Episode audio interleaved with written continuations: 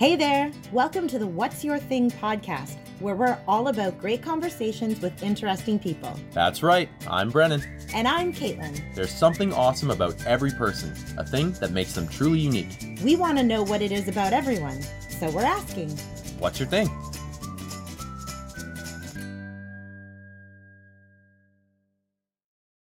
Welcome to the third installment of the What's Your Thing podcast. I'm one half of your host, Brennan. And I'm Caitlin. Thank you so much for coming back, episode 3. The last two ones were media focused. We're super excited to switch it up. We're going to go into the science fields today. Very, very, very honored to have a pretty prestigious guest, I would say. Personal friend, but a pretty amazing, smart, humble, and awesome guy with an unbelievably interesting career. Welcome, Dr. Hogan, Dr. Kevin Hogan, who currently works in Ottawa, Ontario as a medical doctor and specialty in pathology. So I'm not going to pretend to understand the science side of it, and that's why I'm going to jump right into it. Dr. Hogan, what's your thing? So as Brendan says, I'm a pathologist, more specifically an anatomical pathologist. So just to give a little bit of a background, pathology is the study of disease, and anatomical pathologists look at tissue from patients. So either biopsies or resections, and we analyze the tissue, and we sign out reports saying is something benign versus malignant, and if it's a malignant or a cancerous tumor, we classify that tumor. So there are actually many different subtypes of different tumors across the body. So that's basically or mainly what I do. Is the tumor specific to more like cancer in your field, or is there? I don't know much about disease. Yeah. So every field is a little bit different. My focus is mainly in genitourinary pathology and gynecologic. So in these areas, most of what we do is related to tumors. So tumors can be benign or malignant, and our main focus is focusing on the malignant tumors. But we sign out lots of benign things as well. But that's what we're most interested in. In other areas of pathology, there's always cancer that we're looking at, but there's also inflammatory conditions like inflammatory bowel disease and gastrointestinal pathology. And there's a lot of inflammatory diseases in skin as well, for example.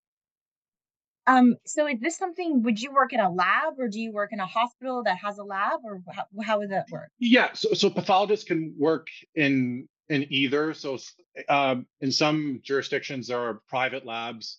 We work, in Canada at least, we mostly work in hospitals. So we're connected to the lab. So if you can imagine, there's a lab where a lot of the processing gets done, and we end up with slides that are sent to our office, and we use our microscopes to look at the slides, prepare reports, and we call it signing out or finalizing the report, which is sent back to clinicians for to help them and manage their patients. It's pretty. That's pretty overwhelming, I would imagine, as a career. Like I find it interesting. What led you to finding your way into this? I imagine, is it one of those situations where you were just a kid and you said, maybe one day I'll be a doctor, or is it something you always chased and then you fell into this kind of specialty? Yeah. So I guess it depends on what step you want to sort of go into. But growing up, I always enjoyed, the sciences and math. And I went into university, into science, not sort of convinced or knowing that 100% sure I wanted to be a doctor, but I, eventually did the prerequisite courses, and I developed an interest, and I went to med school. And then in med school, in our first 2 years, it's a lot of classroom-based learning, and I always enjoyed the histology lectures, which is basically the microscopy, looking at the tissues that way. That's mostly what I do now. But it wasn't until our third and fourth years where you get a chance to go out and experience the different specialties yourself. So how I got to pathology was actually during other rotations. I remember during a surgical rotation where I was asked to attend a frozen section, which is, it's essentially an intraoperative consultation. So there's usually a specific question the surgeon has for the pathologist. Often the question is this a benign tumor or malignant tumor, or did we get the tumor completely out, for example? So this is just a quick sort of preliminary report that we respond back, or we give back to the surgeon, and that'll dictate the rest of their surgery. So during that opportunity, I had to experience what a pathologist does some of the time. And to me, it was very interesting. I also had opportunities to follow up on specimens for patients because it would be impacting their current management in the hospital. And I had another opportunity to go to a pathologist's office and see more of what they do.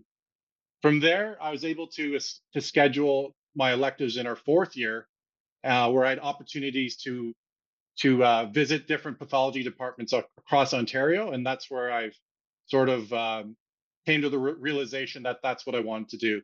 So that's what I was going to ask you about part of your journey. Like your third and fourth year, it sounds like it's pretty intense for medicine. This is med school.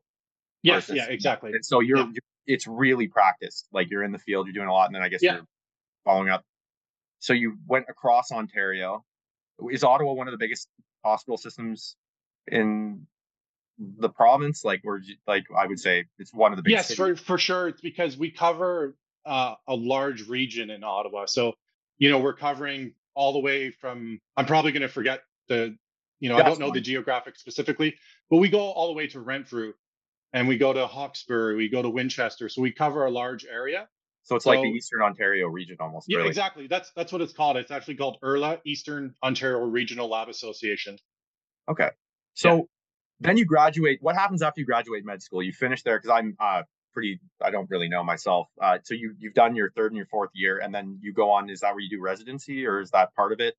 Yeah. So you apply for residency in your fourth year and, you get accepted to a program and depending what it is. So family medicine is a 2-year specialty and pretty much everything else is a 5-year specialty, including pathology. So you basically spend 5 years and you work on the skills that you learned in medical school and you learn beyond that. So alma maters. Where'd you come from? What are your schools? So University of Ottawa, I went there for my undergrad and med school and residency as well. Okay. Yeah, I went away 1 year to Cleveland for a fellowship. So that's after the residency training. That's my only experience outside of Ottawa. So with going away to Cleveland, obviously people talk all the time about the differences between Canadian and American healthcare, but like from your perspective in your field, is it pretty much the same sort of thing, like day to day, day in and day out? Yeah, it is exactly. Yeah, the organization of the residency program is a little bit different in the U.S., but it's mostly the same. Yeah. Did you become a Browns fan? Yes. Yeah. Yeah. I feel like I would have to. Really into the States. Never been to a football game, but I feel like the first stadium I'm going to be a fan. Yeah, for sure. Yeah, it's I can understand the pain those fans have gone through in the last, 25 years or so. That's pretty cool. So you came back to Ottawa, and now you've kind of fallen into your trade. It's your career path. Yeah. What's the biggest challenge right now that you're facing with pathology? Is there anything like we're talking? Is it research grants, funding, staffing? So I think funding is probably one of the biggest things because the field is continue to evolve, where we're using more sophisticated testing, which costs more money, and the quote unquote gold standard is moving where it requires more of this testing. So funding is definitely going to be an issue going into the future.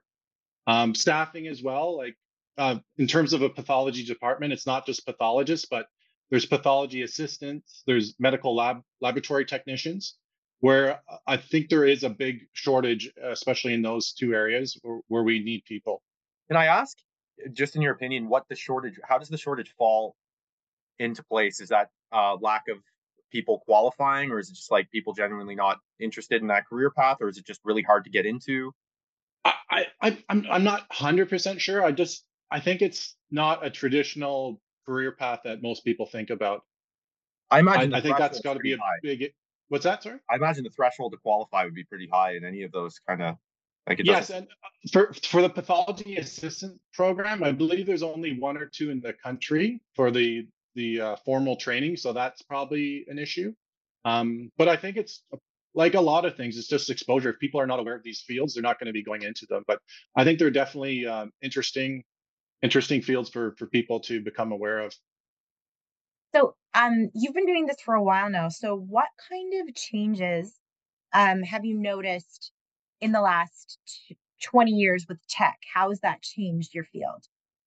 So the biggest thing that we're sort of facing now is the transition to what's called digital pathology. So earlier I mentioned that a lot of the time we're looking at slides under the microscope.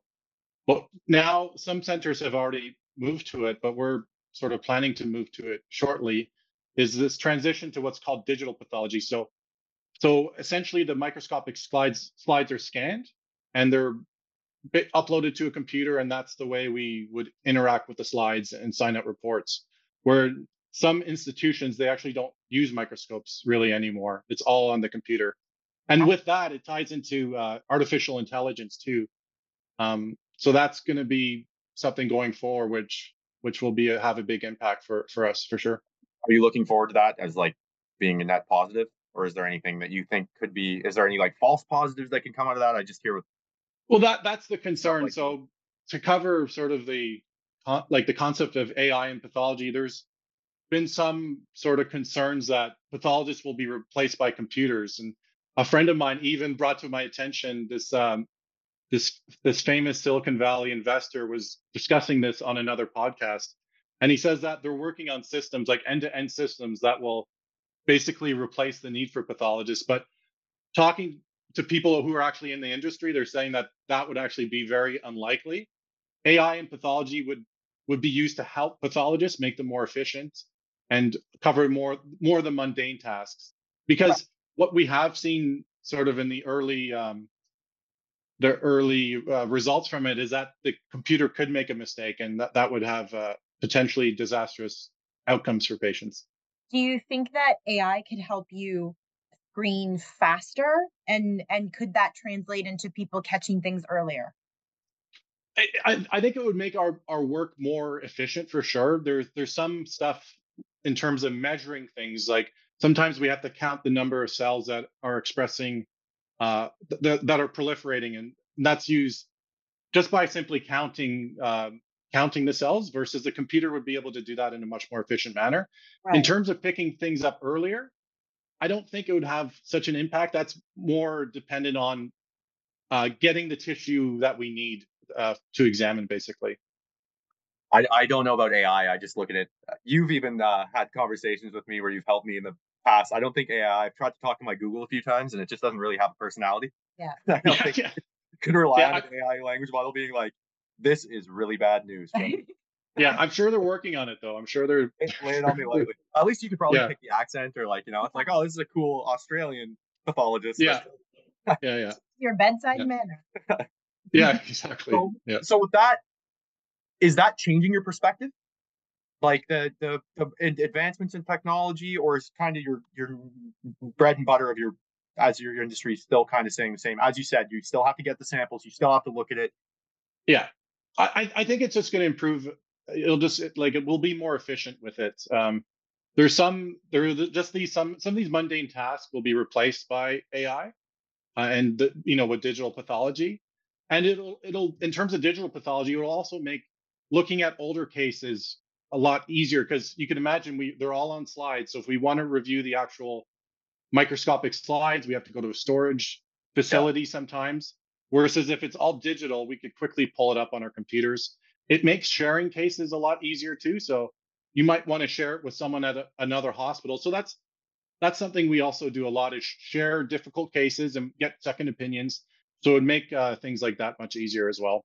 Yeah, I guess that, it could only help your networking. And then you're not risking, I guess, if it's all digital, it's in a cloud, only certain people have access to that information. Yeah. There's a lot of risk in sending something like carrier. I mean, I'm not putting down the mail system, but, or it gets lost. Yeah, that happens. Like, you upload that happens for sure. You all use the same software. It's like, I need to see this X, Y, and Z on here. Hey, tell me what you think. So I could see it as being a net positive for your career. Yeah. So do you have any predictions with that for the future? Like, or just in general for your field. Yeah. So I think it's a combination of that in the future, and also using more of the sophisticated testing. We call it molecular testing, So that we right now mostly classify tumors and give what's called a specific subtype of a type of cancer. So this will go further than that. So that's based on what's called morphology, or what we're seeing underneath the microscope, what the cells look like. So what the molecular testing is doing is looking for specific genetic changes in the tumor cells. So something we can't see by microscopy, and that will help in terms of the patient's management, in terms of what treatment they will get. So they can have tailored treatment for their specific genetic mutations in the cancer. Massive. So, yeah. And so is this one of those things that's long-term, kind of hypothetically it's going to be there? Or is this something that you see ever evolving? It's slowly coming in? Yeah, it's coming in for sure. In the last few years, we're doing more and more molecular testing on all sorts of different tumor types. And yeah, that's pretty sweet. Yeah. That with the advancement, knowledge sharing, and it's only going to open your communications and your dialogue with other people. It's networking. It can only be good for patient advocacy for you guys. For sure. Your knowledge. Yeah. So this is where I guess I want to ask the doctor and you, is there anything that you feel any messages that you need to get out there to people with respect to your trade, with what you do, people need to pay more attention to this. This is an opportunity to kind of share your experience or your knowledge. Yeah. So I think one of the biggest things would be to take different types of cancer screening very seriously. Because a lot of these screening tests are very valuable in catching either a tumor at a pre-malignant state or pre-cancer state, or just catching it earlier in the disease process. So we'll have a much better, so the management will have a much better outcome for the patients. For example, colorectal screening, where you have a simple test looking for blood in the stool, could maybe help us find something called a polyp or an adenoma before it changes, it mutates and develops into a cancer, and similar things for cervical cancer screening as well, and many other types. So with that, kind of for patient advocacy, if there's people who are stuck out there, let's say they don't have a doctor, that's just a situation where there's a lot of people who don't have a family practice. I feel that could be a situation where they don't kind of advocate for themselves. They see something wrong and they're like, "Oh, maybe I'll just put it off." And there's a lot of people who are just like, I can be one of them, where I look at something and I'm like, "Oh, am I being a hypochondriac?" You talk to me. Am I thinking something of nothing? Or it's like, "Holy crap, this might actually be something, but am I too subconsciously afraid? I'm not going to do anything on it." Is there anything to that you would say? Maybe in these circumstances, trust your gut, go with it. Maybe go to a walk-in if you have to. Oh, for sure. Yeah, a lot of people experience these symptoms or differently. Some may go into complete denial and let something progress and just get worse and worse, or they don't have access to a clinic like you've mentioned. But if I were a patient, I would use all possible avenues to get the treatment and someone to look at it as best I could. So that's a big if to our listeners. If you something's wrong, err on the side of caution, get it looked at. Yeah. Yeah. And as a genitourinary pathologist, one of the things we look at is bladder cancer. So example, a simple thing, if you see blood in your urine and you're over a certain age, I believe it's 40, it's a worrisome sign where you should get that evaluated. So talking about patient advocacy for people that don't have doctors that need to advocate for themselves, if they have something like that, would it be something, what could they do if we're in a system with a doctor shortage to make sure that their samples get to you? Do you have any tips or tricks for that? Yeah. So whether or not you have a family doc or not, so basically you always have to find a way to be seen. So it could be a walk-in clinic, or at the most extreme end, it could be emergency. But if it's something worrisome enough, definitely go to emergency. They need to be seen. In terms of requesting a biopsy, that's usually a conversation that the patient will have with that care provider. And it's usually, they will have input. And if there is a big concern and if patients push for it, then the care provider could provide that service of getting a biopsy and then sending it to pathology if they believe it's worrisome. And I think most doctors are pretty good for that. Yeah, exactly. Like they're not in the business of not helping you. So that's exactly, yeah. And reiterate your message, get it. If you think something's wrong, get looked at. And if the doctor says, oh, maybe not right now. We have intuition, and if we think something's wrong, we insist, right? Yeah. For sure. Thank you. So I guess this is kind of like, this doesn't have to be on the negative side. Is there anything that you find with specific to your trade that would surprise most people? Like just something interesting about your thing that kind of people wouldn't really know? Yeah. So I think just how complex the system is, or how complicated the whole process is of getting the biopsy. And because a lot of people, even, some in the healthcare fields, might not really have an idea of what goes on in the lab. So the specimen that's sent there goes through many different hands and different steps before it's actually, before those slides are received on, a pathologist's desk. So there's many steps involved, many people involved in the process.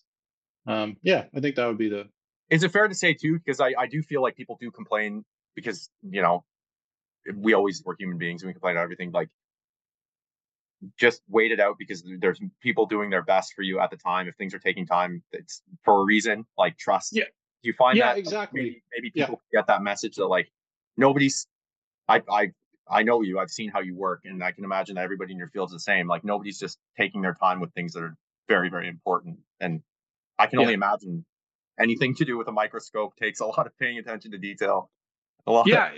Exactly. Yeah. And I think it goes back to all the steps involved. So can you explain that process for us? Like, sorry, to cut you off. Like, let's say I go into the doctor and unfortunately there's some worrying signs. What would be the step A to Z kind of process flow before you get kind of communicated back? This is what you need to do. So let's just say it's a concerning, lesion on your skin. So the family physician may be comfortable enough to evaluate this themselves, or they might refer you on to a dermatologist. Eventually, if it's concerning enough, they'll take a biopsy. So that biopsy will be put in something called formalin, which helps fix the tissue. So these are just terms we use. But so the specimen gets sent to the lab, it gets fixed in formalin, and then it has to be processed. So it has to be grossed, meaning that. So biopsies are straightforward, meaning that they'll be put in these cassettes and then sent on for a step called embedding, where the tissue is fixed in wax. And then after that, or it's been put in wax. And then eventually they're called blocks. Eventually these blocks will be cut. And then a very thin slice is put onto a microscopic slide. It's stained with what's called hematoxylin and eosin. And then the slide is eventually sent to us pathologists. Sometimes we have to do further testing on the specific tissue in something called immunohistochemistry or special stains that will give us more information about the particular sample. So that's why these things can take some time, is that each of these steps can take a day or two, So that's what I was going to say. I'm impressed that can even be a day or two. I imagine like the higher risk the case, the faster it's going to be. Yeah. We do something called rush specimens. So we try to go through these steps as quick as possible. And in those cases, the slides could reach the pathologist's desk in about 1 or 2 days, but that would be the absolute fastest. Okay, yeah, that's fair to say. It sounds like there's a lot involved, and I can only imagine that there's. I mean, Ottawa, it's a big, big region, this Eastern Ontario area, but there can only be so many pathologists, right? And like people live their lives, they have their vacations, they have their time off. It's probably, I can imagine, a very stressful job. It can be. It's. Depending on the situation, for sure. So would you say that would be the message, if you're worried, get it checked, but also I want to advocate for you and your peers. They're working their butts off, be patient. Like there's for sure. I know myself, fortunately not yet having to do anything like that, but I have a lot of respect for people who go through that sort of thing, because I would just be beside myself kind of thinking, constantly worrying. Anxiety. Yeah, for sure. And it's that can turn seconds into hours. Yeah.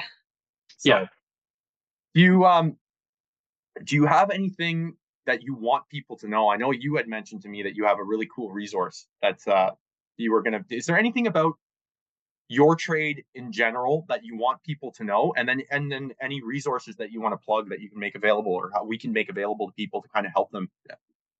Yeah, I think I've already covered it, but just, yeah, it's definitely an interesting process in terms of how, you know, the from when a biopsy is taken until when a final report is made. So that's definitely a very interesting, complicated process. It's not just a simple, you know, some sort of machine that just sort of analyzes the tissue. There are many steps involved.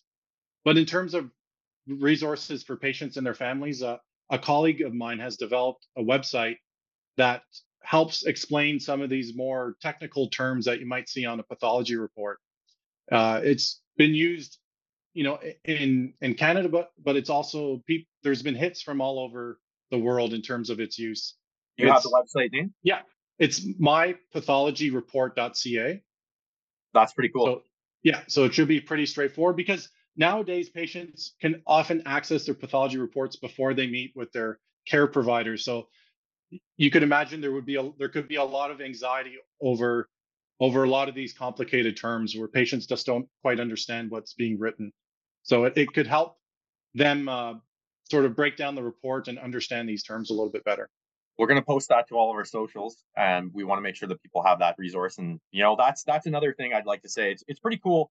I find people in the medical field, they're either, you see them at your worst where you're most terrified, or you kind of don't see them when you're getting treated, and then you might talk to them as you're leaving, but you're not thanked enough. And especially just if that's just on their own time, your colleague going out of their way to make this resource available to people is just another example of the kind of character it takes to become someone like yourself, a medical professional, not only that, a specialist. Yeah. Really appreciate that work that you do, because I mean, I don't think, first of all, I was never good in science, but I don't know if I could sound like it. Can I ask you kind of a different question? Like, in terms of size of samples that you would review, what's the range? Like, do you ever get like really big stuff, or is it mostly microscopic, really, really fine? Or I guess it depends on what you're concerned about. Yeah, so it's both actually. So we get tiny, they're called core biopsies. So they're probably anywhere from 1 centimeter to 2.5 centimeters long, and they're about 1 millimeter in diameter. So that's usually what we're dealing with in terms of core biopsies, but there's all different types of biopsies. There's shave biopsies. There's even something called cytology. So this is what's used in cervical cancer screening, where they're actually just getting the epithelial cells themselves and not the underlying tissue. So that's a whole different sort of subspecialty within pathology, but that's where you're only looking at the cellular level rather than sort of the organization of the tissue. And then going from there, we get everything in between to very large specimens. So we get complete organs. Oh, really? Wow. Yeah, you could even in there's a subspecialty called bone and soft tissue. They could even receive complete limbs. Wow. So because there are. Sorry, this might be a little bit morbid, but like, let's say, do you ever get like, are you always on the front end of we're looking at this pre-diagnosis, or do you ever look at things after maybe somebody has passed and you're kind of like, do you ever do that kind of research after the fact, saying, or is that more of a?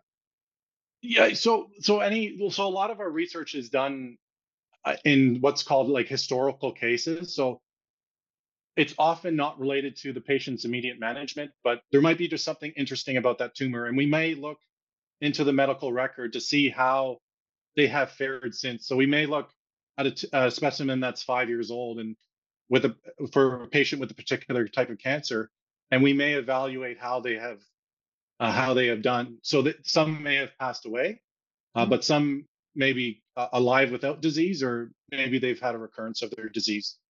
Some pathologists do autopsies, which is when the patient obviously has passed, and they're looking for different answers often the clinicians, or in forensic pathology for potential crime investigation.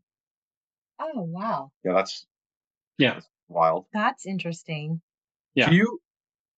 I guess I was going to ask, kind of as a person who doesn't know much about this.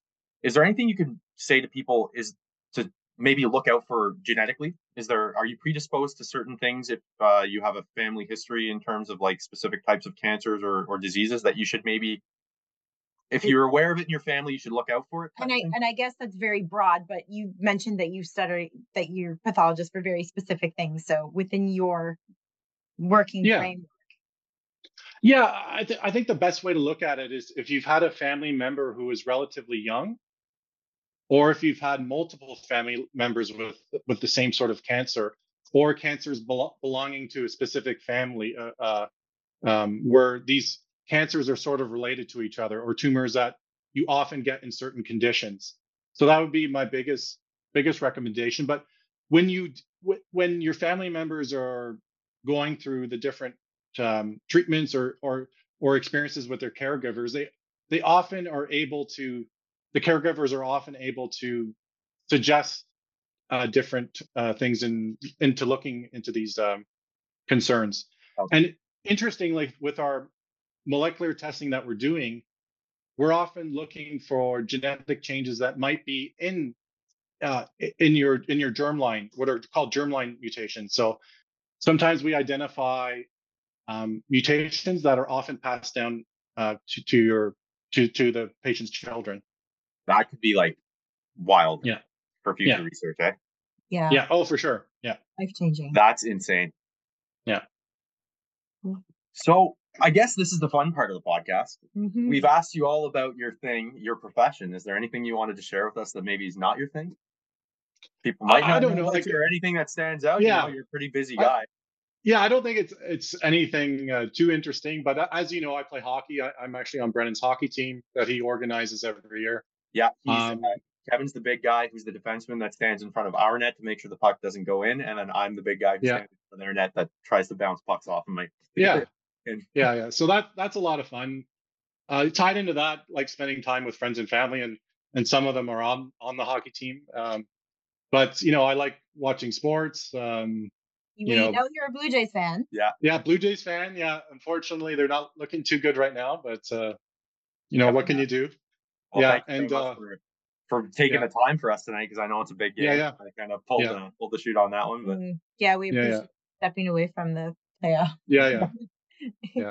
Well, no, we appreciate you coming on. This was a pretty cool experience for us, but I think it sends a lot of good information to anyone who's listening to us. Especially, I think it's no secret that your career can, you know, especially what you do, can have a massive, massive, massive impact on people's lives. So yeah. So thank you for explaining how you do it. And yeah, hopefully it was clear enough for you guys, or at least it gives you a starting point to look further into these issues.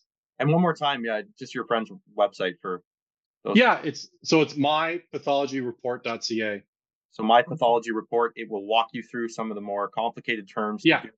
After you've received it, you might receive it before your doctor. So definitely use that resource. Thank you to your colleague who came up with stuff like that, and to all the other doctors and healthcare professionals that are working their butts off to make sure that we're all living our best lives. So thank you. Thank you, Dr. Hogan. We appreciate you being on the podcast.